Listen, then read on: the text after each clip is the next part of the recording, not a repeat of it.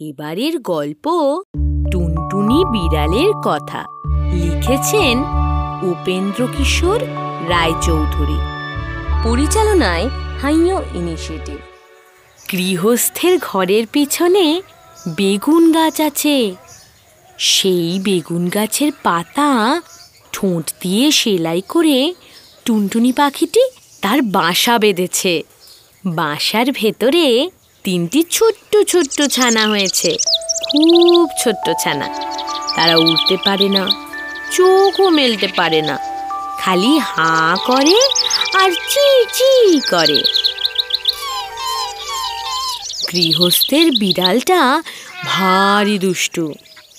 সে খালি ভাবে টুনটুনির ছানা খাব। একদিন সে বেগুন গাছের তলা এসে বললে কি করছিস টুনটুনি? টুনটুনি তার মাথা হেঁট করে বেগুন গাছের ডালে ঠেকিয়ে বললে প্রণাম হয় মহারানী? তাতে বিড়ালিনী ভারী খুশি হয়ে চলে গেল। এমনই সে রোজ আসে রোজ টুনটুনি তাকে প্রণাম করে। আর মহারানী বলে আর সে খুশি হয়ে চলে যায়। এখন টুনটুনির ছানাগুলি বড় হয়েছে। তাদের সুন্দর পাখা হয়েছে।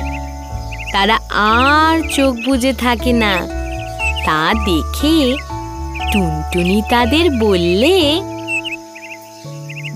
আচ্ছা তোরা উঠতে পারবি? ছানারা বললে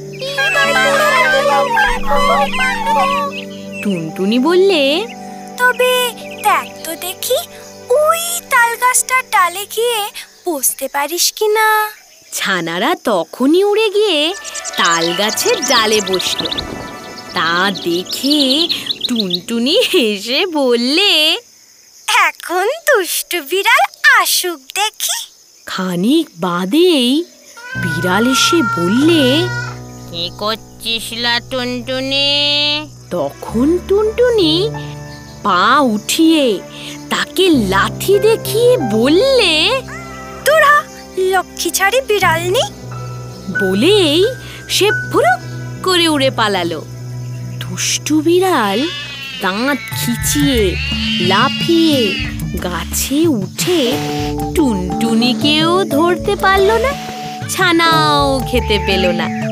খালি বেগুন কাঁটার খোঁচা খেয়ে নাকাল হয়ে ঘরে ফিরল।